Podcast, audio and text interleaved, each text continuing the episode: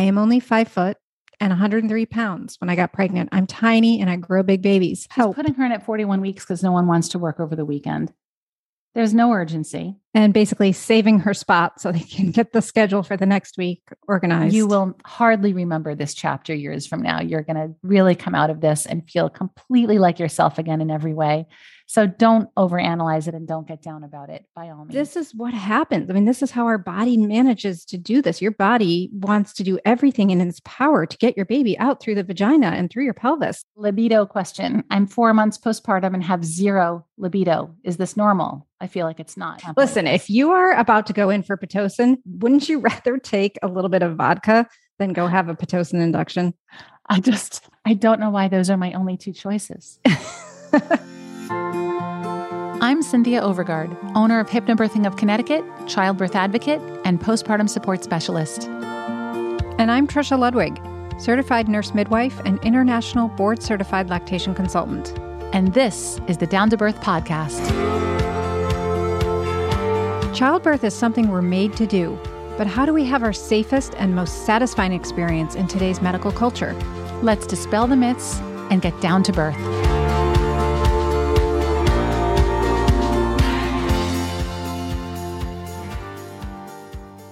Hello and welcome to the June Q&A. You ready, Trisha? I am ready. Okay. Got all the questions lined up? We have great questions as we always do. Before we get into our excellent questions, let's just remind our audience that we now have an extended version of the Q&A over on Apple subscriptions. That's right. We now have a monthly subscription available to those who are on an Apple device. And with that, you get all of our episodes, including virtually every single episode we've ever produced, ad free, entirely ad free, and extended and bonus episodes. So we are starting with all ad free and extended Q and A's. So you'll always get many more questions if you're an Apple subscriber to our monthly Q and A episodes. But the really exciting news is we have our introductory price, which is way less than the price of a cup of coffee. Unless you your coffee at a gas station. Right. Way less than a cup of coffee at, say, Starbucks. A good cup of coffee. Yeah, I guess that's possibly true too. And that's an introductory price, but we will make the commitment to grandfather anyone who is an early subscriber to that. So when the price goes up, yours will not. Again, with that price, you get ad-free episodes and extended Q&As and sporadic uh, bonus content. And we're already planning some of those as well. So we hope that you will join us on Apple subscriptions. And thank you if you already have. Sorry for all you Android users, but we really is... appreciate the support though.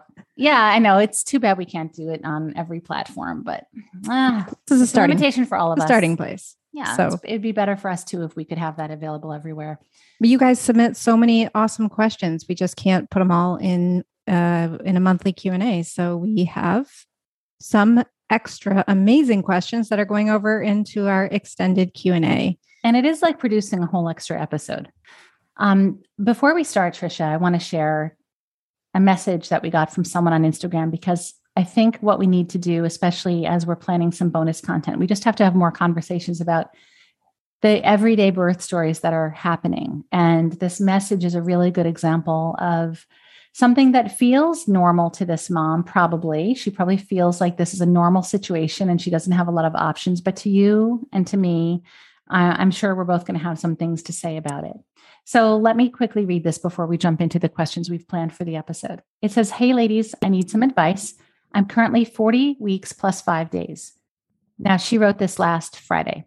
My midwife, who works for major, very well known hospital, will be filling out paperwork for an induction on Sunday or Monday. How she explained it is that she is putting me in as being 41 weeks because sometimes it takes a few days to get in for the induction. I wasn't too thrilled about it because I would love to labor at home. I agreed to a cervical check because she said she needed to put down on a form where I was. I was hesitant about doing it. But here is what she said the baby, well, she says the baby is 40% effaced. The cervix is 40% effaced, half a centimeter dilated, and at negative three station. Can I put it off? What are your thoughts? I have a bunch of thoughts on this. I'm sure you do too. Do you want to start off with any, Trisha? Well, first of all, if there is no true indication for induction, then of course she can put it off and she should put it off. These are the kind of red flag things that I hear as well. You can often look to your own language when you're asking questions of someone or even sharing your thoughts with your partner. Listen carefully to your own language. Look at what she wrote. I wasn't too thrilled about this plan, she said. I wasn't too thrilled about this. Well, that says a lot right there. She said, because I would love to labor at home. She really didn't say anything about the benefits of going into labor naturally and spontaneously. And those are significant benefits. I'm not buying this whole the midwife said she needs to put down on the form how far along she was. That's ridiculous. They don't. They, they want a bishop down. score. They it's called the bishop score, and they want to have the cervical ripeness, cervical readiness to know whether induction is actually going to be effective or not. And or clearly useful. it won't be if she's only 40% effaced, half a centimeter dilated, negative three station. This is a perfect example of when a induction is very unlikely to work.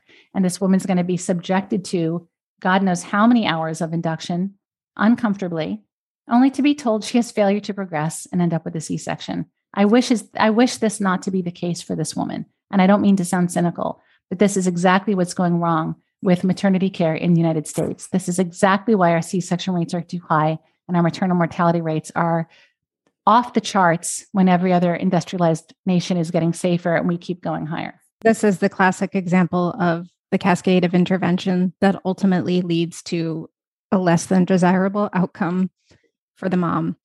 There's nothing in that story that said a single thing about the mother or the baby necessitating induction. And this whole thing, like she's putting her in at 41 weeks, you know why? Because she's 40 weeks plus five days and it was a Friday. She's putting her in at 41 weeks because no one wants to work over the weekend.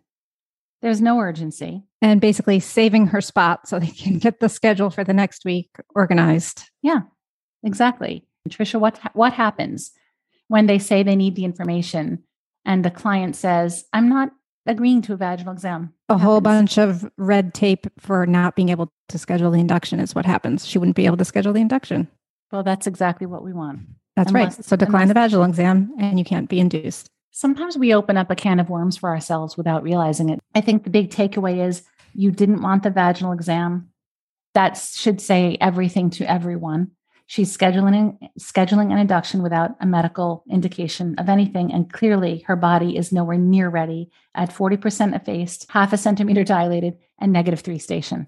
I think the most important takeaway is that we should never be scheduling inductions when they're not medically indicated. Correct. You can walk around at three centimeters for two weeks. You right. can also be zero centimeters at the start of labor and have a baby within 12 hours. So it just doesn't tell you that much, but some women actually do like to have the information. They have a right to that information, but you should never do it if it is not what you want to do. That's that's it. Um, all right, let's jump into the questions we planned to talk about. I see you pulled a bunch for us here. Yes. So the first one says, I have an odd question. I have a narrow pelvis and I grow big babies, it seems, and I just wasn't able to get my first son out vaginally. And after hours and hours of pushing, we ended up with a C section. This time around, it seems I'm growing another nine pounder and we are planning a VBAC. Is there anything I can do to literally widen or stretch my pelvis? I feel confident in my pelvic floor, my flexibility, my strength, but my pelvis is just so small. I am only five foot and 103 pounds when I got pregnant. I'm tiny and I grow big babies. Help. There are millions of women who are five feet tall or shorter. Height really doesn't have anything to do with this. And it's easy to form the belief that your pelvis is too small, but your pelvis is highly unlikely to make a baby that your body isn't able to birth. I think I just wish before answering this, I wish we had written back to her and asked the question. I know we're both thinking, Trisha, what position was she in when she was laboring last time? And what position was her baby? Because that's almost definitely why she ended up um, not having her baby vaginally. Well, not just um, position, but were there any interventions? Did she have an epidural early in labor? Was she induced? I mean, all of those things play into your baby's ability to optimally position yes, a, you know, that's true that a small person, I mean, being under five feet is a little bit of a risk factor. So we, we cannot go into it thinking that the pelvis is too small. We do, we have to trust that just what you said, Cynthia, that our body will grow the perfect size baby for our body and we have to do the things in labor that allow our baby and our body to work together to fit just right. I mean, I saw a photo on Instagram the other day that was so shocking the molding of this baby's head. If you would have seen it, you would have sort of been a little bit freaked out because the baby's head was so misshapen and the cranial bones were overlapping so significantly. But this is what happens. I mean, this is how our body manages to do this. Your body wants to do everything in its power to get your baby out through the vagina and through your pelvis. And your baby's head will literally, the bones will overlap each other. And your baby's head can go from being 10 centimeters in width to eight centimeters because it must in order to make it through your pelvis. So you have to trust the process. But if you are restricted, if you are on your back, if you have an epidural, which sometimes can be helpful, but not if you get it too soon. But if you are in a lot of pain, I mean, all these things that we talk about on the podcast all the time that interfere with the natural physiologic process of birth and the hormones that must work together to relax our pelvis and make sure we have effective uterus, uterine contractions, all of those things must be aligned, especially when we have a tight fit. That's what I'd say. Next one. This is for you, Trisha. Breastfeeding plugged duct question. Hi there. I just listened to Trisha's mini-sode about plugged ducts, episode 98. Because when my daughter was about four months to nine months old, I got plugged ducts constantly.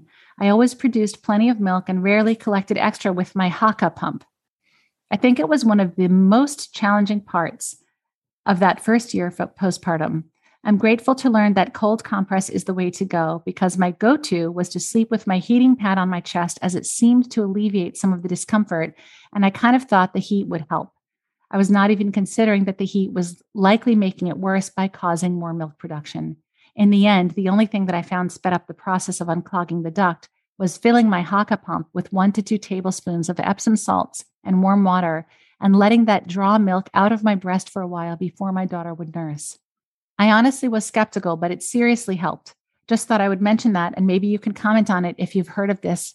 Hawk. How clever she wrote H A A K instead of hack. Oh, I love the cleverness. Hack. Sorry for the pun. No, that was great. Very um, thank you, your newly devoted listener, Liz. Adorable. Trisha, what do you say? I have so much to say about this question. Hmm.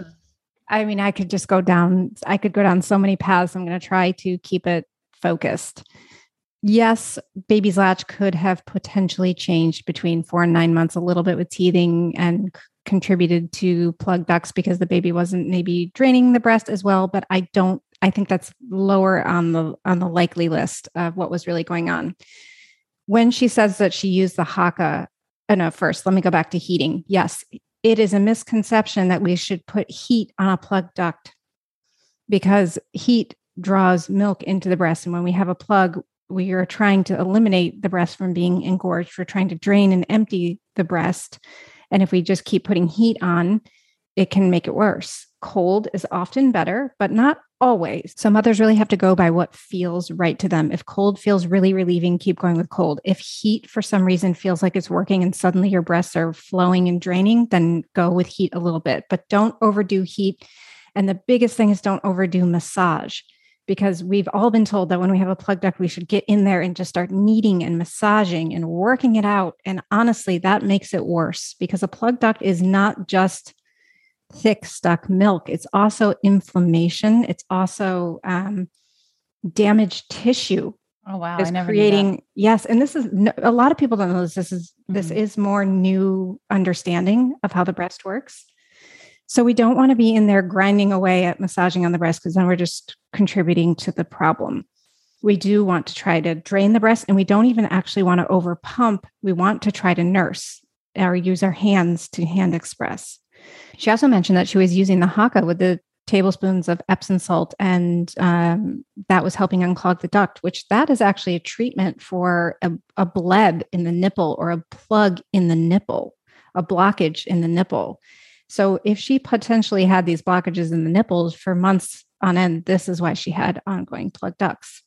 And the third part is that because she, even though she was draining the breast with the Haakaa before feeding, and that seemed to work, it may in the long term have contributed to the recurrence of the plug duct. So in the short term, it was relieving it. But over many, many months, because she was then in a bit of an oversupply situation, it was creating the continuation of it. So how interesting. And this oh. can also lead to mastitis, which is so awful to experience. Definitely. Yeah. If the milk's, if it stays too But they're always saying massage the breast for mastitis. And now we have to no, no. Yeah. that. Oh yeah. my gosh. I can't believe that because I experienced mast- mastitis so much myself. That was always the advice. Just massage. there is a there is a specific form of massage for plug ducts that can be effective, but it is not massaging on the plug. It's called clear the path massage, and it's actually massaging in front of the plug, between the plug and the nipple, as if you're trying to squeeze the last bits of toothpaste out of a toothpaste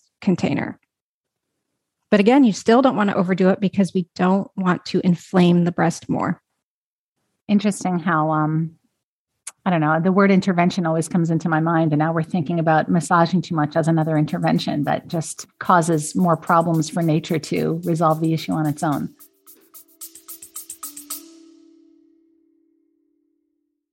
Hey there, all you amazing, strong, and beautiful women, especially you new moms and moms to be. I'm Taylor, co founder and CEO of Vitality. And I'm Taylor's sister, Chloe, co founder and chief design officer. We started Vitality to encourage and empower everyone to live a vibrant life. We're all about supporting women, especially on the journey to motherhood. When I was pregnant, I really struggled to find comfy leggings that I could wear all day, every day.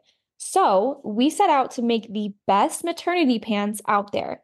We took those pain points and designed pieces that were supportive and comfortable, including details like a high rise fit, underbelly seam, raw cut hems, and to top it off, we have an embedded silicone panel that acts like a built in suspension system for your low back, which is the first of its kind. So we designed this line in our Marshmallow Soft Cloud 2 fabric in not only a maternity pant, but a volley and biker short as well.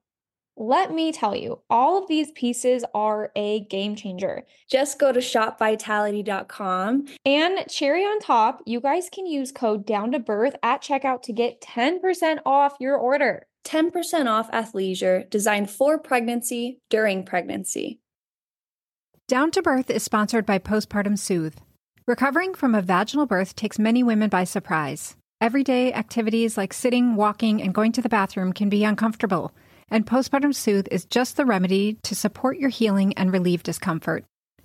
Postpartum Soothe is a 100% organic herbal blend that's applied to maternity pads in the days immediately following your birth, giving you all the benefits of a sitz bath 24 7. That's because herbs like comfrey leaf, uva ursi, and witch hazel are known for their antimicrobial and anti inflammatory properties. Postpartum Soothe can be prepared anytime during the third trimester, and it makes a beautiful baby gift. It's a must for any woman seeking a faster, easier recovery from a vaginal birth. Visit postpartumsoothe.com. That's postpartum soothe, S O O T H E.com, and use promo code down to birth. Did you know that 97% of women take a prenatal vitamin, yet 95% of us are still deficient in key nutrients for pregnancy and postpartum? After a long time searching for the optimal prenatal nutrition product, we bring you Needed, a radically better prenatal vitamin.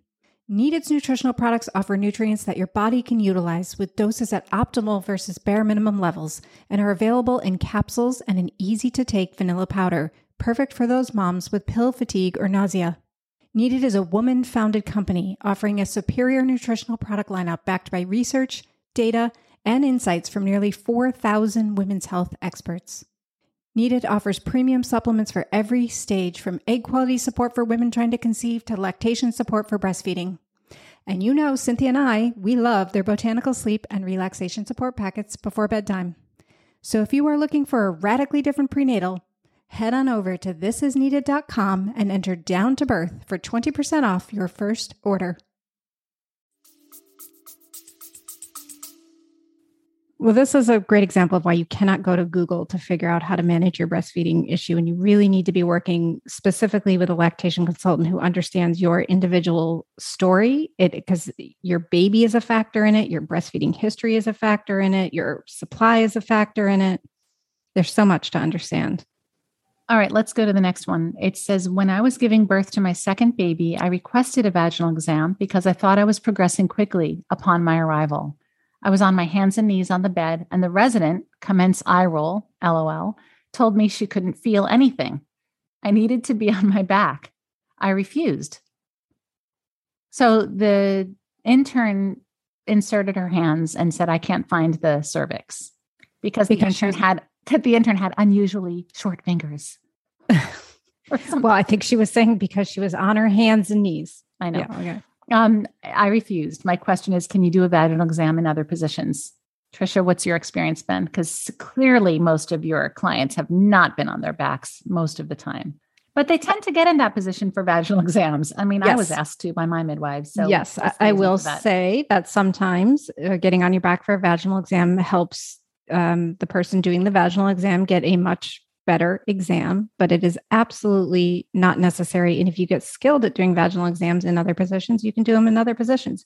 You can check a cervix on hands and knees. You can check a cervix in a squatting position. You can check a cervix in a sideline position. I've checked a cervix in the shower while a woman was showering. Why do you think the intern couldn't find the cervix?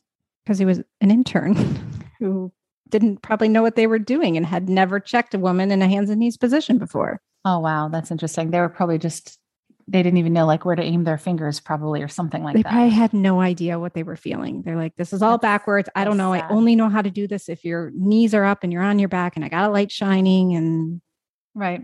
Yes, it's easier. So, yeah. There are times when, if you really, really, really, really need to figure out like, really need to figure out the baby's head position or something like that, then yes, getting a woman onto her back so you can get the most clear feeling could be helpful. But if you're just checking for progress, you should be able to do it in any position.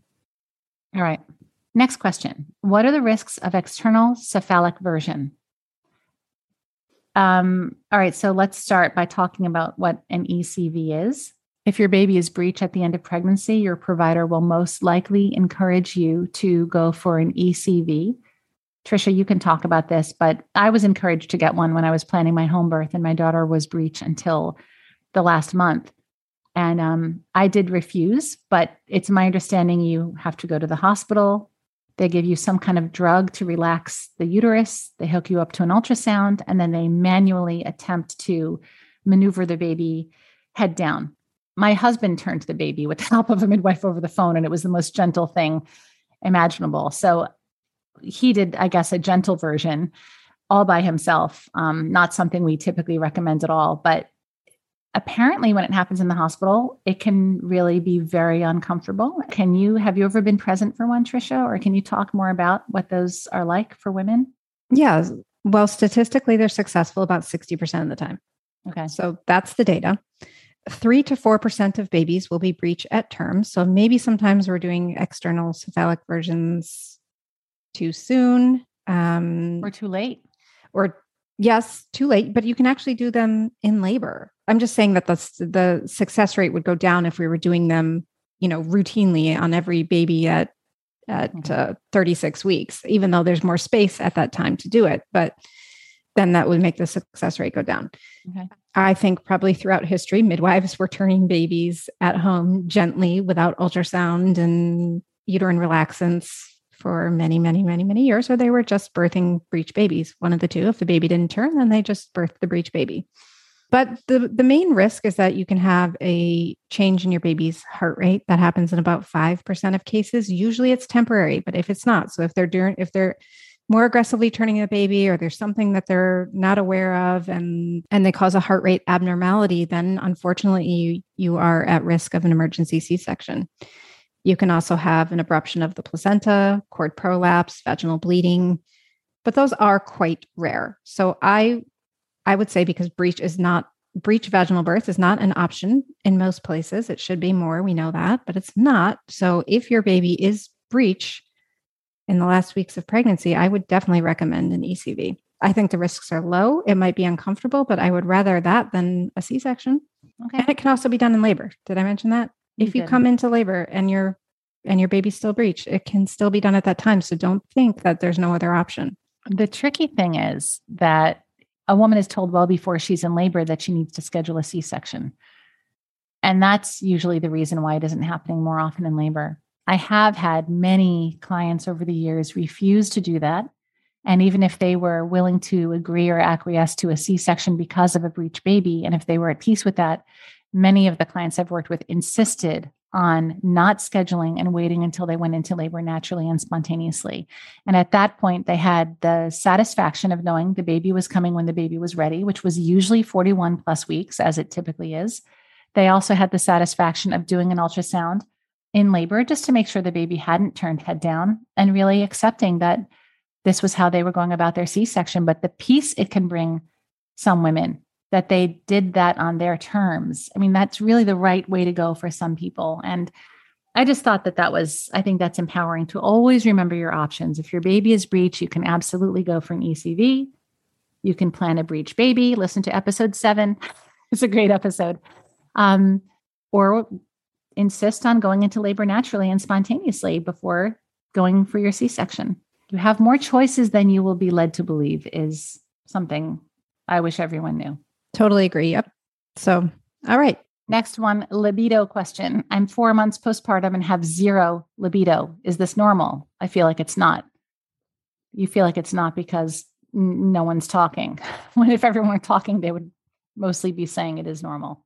This is maybe this is something we need to do a poll on in our community and see where True. people's libido is at four months postpartum. I would say for it's got to be the vast majority are not feeling a very high libido at this point. You're still just coming out of the fourth trimester of, you know, post baby. If you're breastfeeding, you have those lower levels of estrogen. You have the the dryness that comes with um, breastfeeding, and you have the sleep deprivation of being a new mom, whether you're breastfeeding or not. So I think it's very normal to have a low libido at this point. And let's be honest, beyond the uh, exhaustion, it's a tough time in a lot of relationships. There's a lot of resentment, there's a lot of stress, there's a lot of adjustments. It's not necessarily the foreplay that most people want, the romantic foreplay before getting into bed, positively exhausted. When you're hurt about a petty argument, you're feeling like you're bearing too much of the workload, you have the recognition that your partner's life is not all that different from how it was before the baby, and yours is completely different. And I say this from the experience of running a weekly postpartum support group. Um, if you want to hear the women speaking directly, you can listen to the episode that we just published in on the first Wednesday in June, a postpartum roundtable episode. But these are real conversations with real people. Um, and no matter how solid a relationship is, it is a really hard time for couples to connect. The exhaustion alone is a reason for it. The breasts don't feel sexual. I mean, your body doesn't feel sexual emotionally and mentally often because you're used to feeling sexual before you have a baby, maybe even in pregnancy, but postpartum, your body feels like, oh, this is what all these parts are for, right? like, this is why I was made this way, is to have a baby and feed a baby. And we can feel touched out.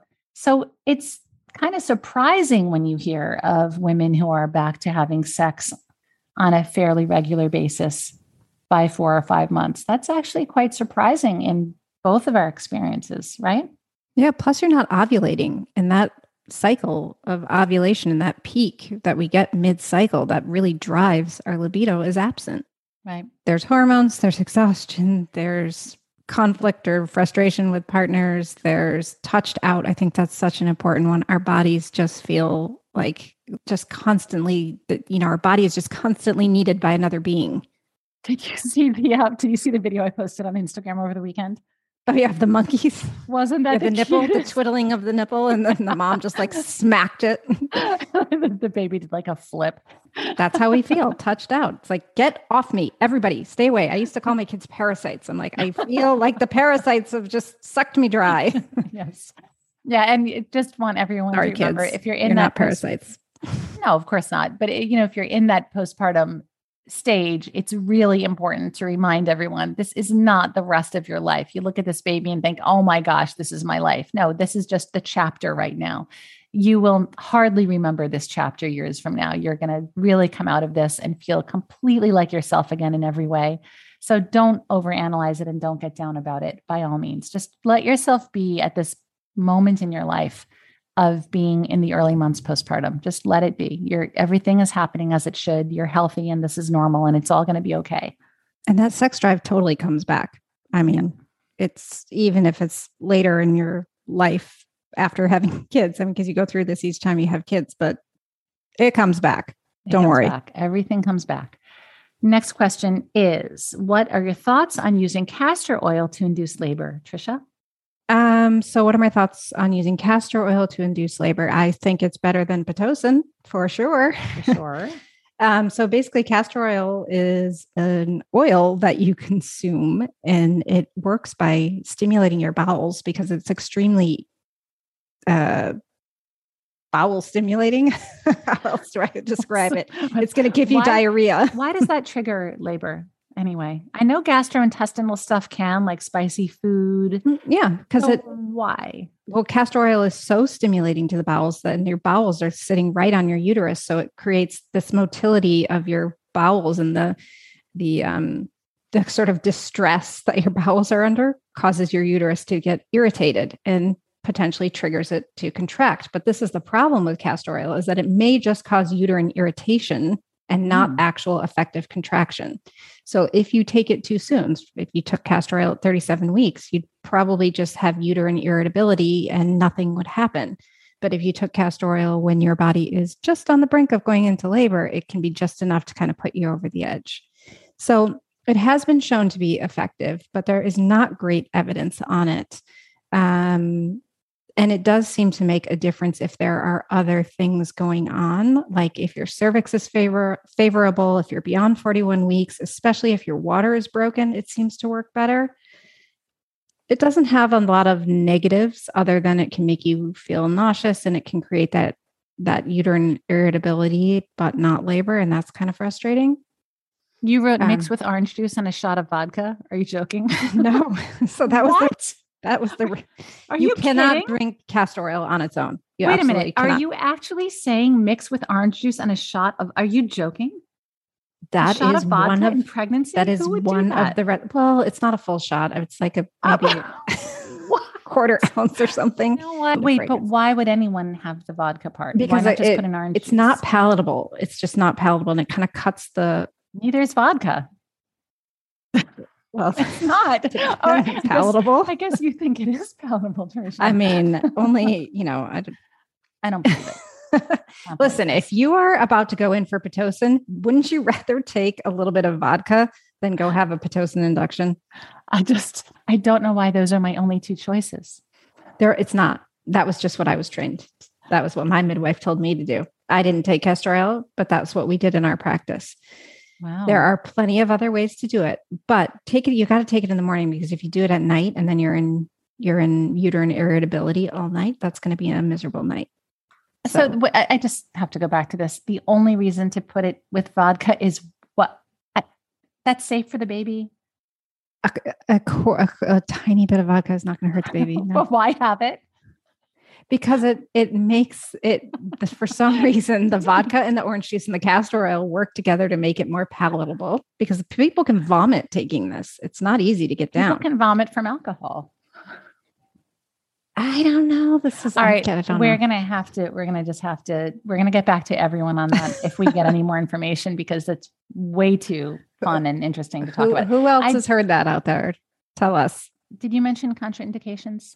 Oh yeah yeah so yes um the one other note about castor oil it is is not recommended if you have high blood pressure because of what it does to the smooth muscle contraction in your in your in your digestive tract and your GI tract can happen also in your blood vessels. So it can increase high blood pressure. So you should not do it if you have high blood pressure. Okay, next one is on baby care. We don't get questions on baby care too much, so this is fun. What are your thoughts on bouncers, swings, walkers, etc. for babies? I feel like everyone tells me to get them, but I'm not sure I need them. What is actually necessary?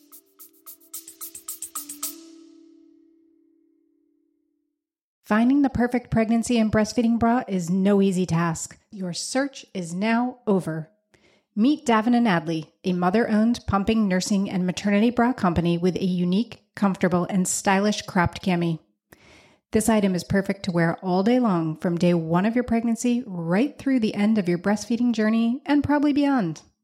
The Amelia Cami makes pumping and breastfeeding easy while looking and feeling good on your body. It works seamlessly for both wearable pumps and flange pumps, and you can breastfeed in it.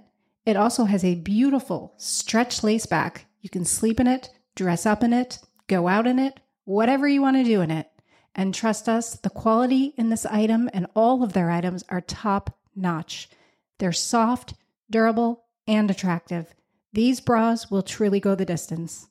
Davin and Adley carry a gorgeous selection of maternity and nursing wear, and they have an innovative one piece breast pad that we've never seen anywhere else. So, no more losing those solo breast pads, ladies. Go ahead and check out the full collection of maternity and nursing items at davinandadley.com and use your promo code down to birth to save 15%. All right, breastfeeding moms. Do you want to know one of our all time favorite items for your nursing journey? If you know us, you probably could guess it. Yep, it's the Silverette Nursing Cup. These little nipple heroes not only protect, but also heal because they're made of real silver. It is naturally antimicrobial, antifungal, and anti inflammatory. These little cups will be your best friend in the early sensitive weeks of breastfeeding your baby. And our favorite part is they last literally forever. You can pass them on just like you would a favorite piece of jewelry.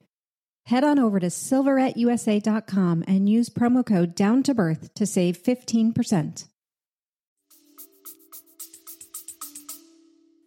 Well, we talked with um, On Track Baby a couple months ago about all this stuff, and most of it really isn't not only not necessary, most of it is not only not necessary, but not even ideal. Remember, they kept saying just lay out a little blanket and put your baby on their stomach and let them crane their neck and arch up and develop in that way. So, yeah, I think that we can way, way overdo the amount of baby toys and items and things that we need to keep our babies entertained. And I loved what um, on track baby said about just literally take a little blanket with you everywhere you go and everywhere you are put that blanket down on the floor put your baby down on on their tummy.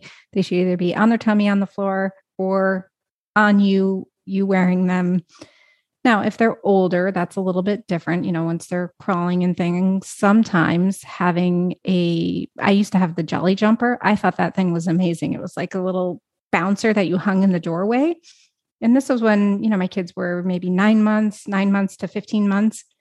And you needed them to be contained because you're like making dinner and you're don't want them crawling around unattended. So you can put them in a little bouncer or Jolly Jumper and they stay occupied and they're having fun and you can keep them in one place. That sounds nice. So, and baby wearing is always recommended, just for the record. You mentioned that. I just want to make that clear that On Track Baby said baby wearing is always Always. Always good. It's the best no thing. What. Mm-hmm. But sometimes you want to put them down. And oh, if you yeah. need them to be a little more contained, then I think, you know, these options are fine. But you definitely don't need them for the very young newborns. And you don't need like 10 different art things. Maybe just get one. Yeah. I mean, when you're, when people are telling you to do things, because that's not going to stop. My first thought is always, okay, we've been doing this for millions of years and virtually no one in these millions of years did this. So was that better? have we really improved things by creating this stuff or have we not? And in I think in many cases we haven't necessarily improved things. So just you know, uh, imagine if you had no intervention, nothing, and then think of what you would carefully add in to make your situation healthier, safer, better. You don't need all the stuff de jour that you know people are buying and putting on their list. Just keeping it simple, and you get so overwhelmed with all this stuff in the house, right? Oh, that's the worst. Stressful. I mean, that I think I think having too much baby stuff is just a headache. Oh, it's so, so stressful. So hard to clean up and keep tidy and no one yeah. likes to live in a cluttered and house. And it's all ugly. Who wants to look at it yeah, all? It's anyway? all plastic, so much plastic. Yeah. That's why we love slings. Well, I think it's time for the quickies segment. All right, let's do it. Let's fire away. Ready? Yes. Why is cord prolapse dangerous? Okay, so cord prolapse is dangerous because if the cord is well, first of all, it is it is very dangerous and it is an emergency situation if it happens. And the reason it's dangerous is because if the cord is coming out before any any presenting part of the baby, whether that's a butt, a head, or body, then as that head or body comes through, the cord is inevitably going to be smushed up against the bones and blood supply, and therefore oxygen is going to be cut off to the baby. And we can't risk that. So, next quickie my doctor ordered Pitocin because she said she had clinic in the morning and I wasn't dilating fast enough. I don't know how to feel about this. I guess the question is should I be mad? it sounds like the birth has happened. Well, you can listen to our episode on Pitocin in November of 2021 where we present I think all the angles on this. Yeah, I think the the quick answer here is that she gave you Pitocin because you weren't going fast enough. She had clinic in the morning is a, not a proper indication for Pitocin. So That's right. Why is postpartum sex so painful?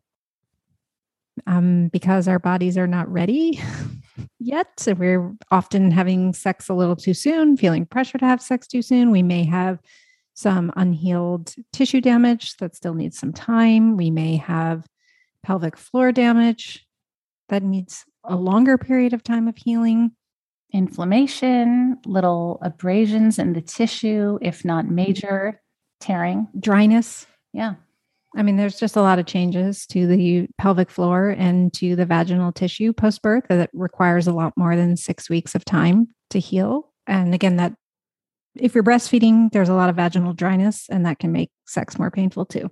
And I guess the most important reason that it's hard to even think of sometimes, but the most important reason is really the brain is the most sexual organ by far. And typically, sex works well when you're in a state of feeling not just that everything is in working order, but that you're actually in the mood to have sex. You want to have sex, you're feeling closeness, you're feeling trust, you're feeling arousal. And postpartum sex often doesn't quite encompass the whole package like that. It's often this feeling like, well, let's start doing this and getting back to it or getting this over with. And it's a little too soon and you might not be emotionally in the same place as you were when you were typically having sex with your partner. So cut yourself a little slack there for not being quite up to speed emotionally and mentally because that is a big factor in sex and in how your body responds. One more quickie. Um, what are your thoughts on Ashley Graham's twin home birth story? I mean, I don't know who that is. Wait, we need to look up who Ashley Graham is. Oh God. Um, Ashley Graham. She is a model, I believe. Yes, Ashley Graham is a model who had an twin home birth. So just for that reason, we love her. We don't know anything about her, but we love her because she had a twin home birth, and we're major fans of that. I mean, that's fantastic that she did that. And probably we should get in touch with her and bring her on the podcast to tell her story. Absolutely. So if anyone knows Ashley, let us know how to reach her. We'll see if we can get that twin home birth story on the pod. This one says, I live in Connecticut and I'm wondering where you recommend going for a three day weekend with my family. Nice. Little well, off topic. Why not? yeah, the Northeast is awesome because it's so densely packed. We're within just four hours. Most of the places you live here, you're within four hours of DC, Philly, Boston, of course, New York City, and a host of beautiful coastal cities and getaways. That's one of the reasons I really enjoy living in Connecticut because you just within a couple hours you can access the mountains, the ocean, the islands, skiing, hiking, surfing, quaint little historical villages, amazing beautiful. food. Yeah, it's beautiful. Going There's just the so much to see. It's the most European part of our country for sure because it's old America. So you sometimes see paver stone or cobblestone and beautiful churches and steeples as you drive around. It's just a beautiful part of the country. So let us know where you decide to go. But honestly, we can't recommend because we wouldn't even know where to begin. A dozen came to mind right away when we even saw the question. Who can well, pick? What's your number one? Oh gosh, it depends on my mood. I mean, lately Maine, but um, in Martha's Vineyard's always been one of my favorites. I went there every year for years. I went to Newport with my mother every year for years until I had children. Um, but I keep discovering new beautiful little cities. In the past five years, I've found Portsmouth, New Hampshire, um, Ogunquit, Maine, um, Newburyport, Massachusetts. There's no end, and I'm looking forward to discovering more. I still try to find the new areas I haven't discovered yet in the Northeast. Last one says, Not a question. I just love y'all both so much. Adopt me. Where do we sign the papers?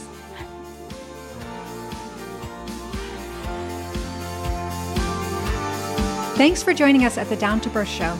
You can reach us at Down to Birth Show on Instagram or email us at contact at downtobirthshow.com. All of Cynthia's classes and Trisha's breastfeeding services are held live, online, serving women and couples everywhere. Please remember this information is made available to you for educational and informational purposes only. It is in no way a substitute for medical advice. For our full disclaimer, visit downtobirthshow.com slash disclaimer. Thanks for tuning in. And as always, hear everyone and listen to yourself.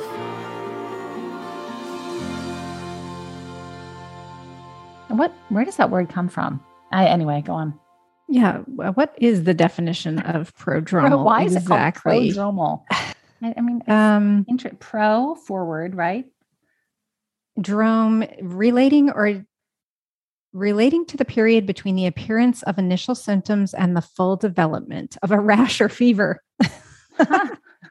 okay, so it is actually as it as it relates to birth, it is relating to the period between the appearance of initial symptoms, contractions, and the full development of labor. So that's why it's called prodromal labor. Odd.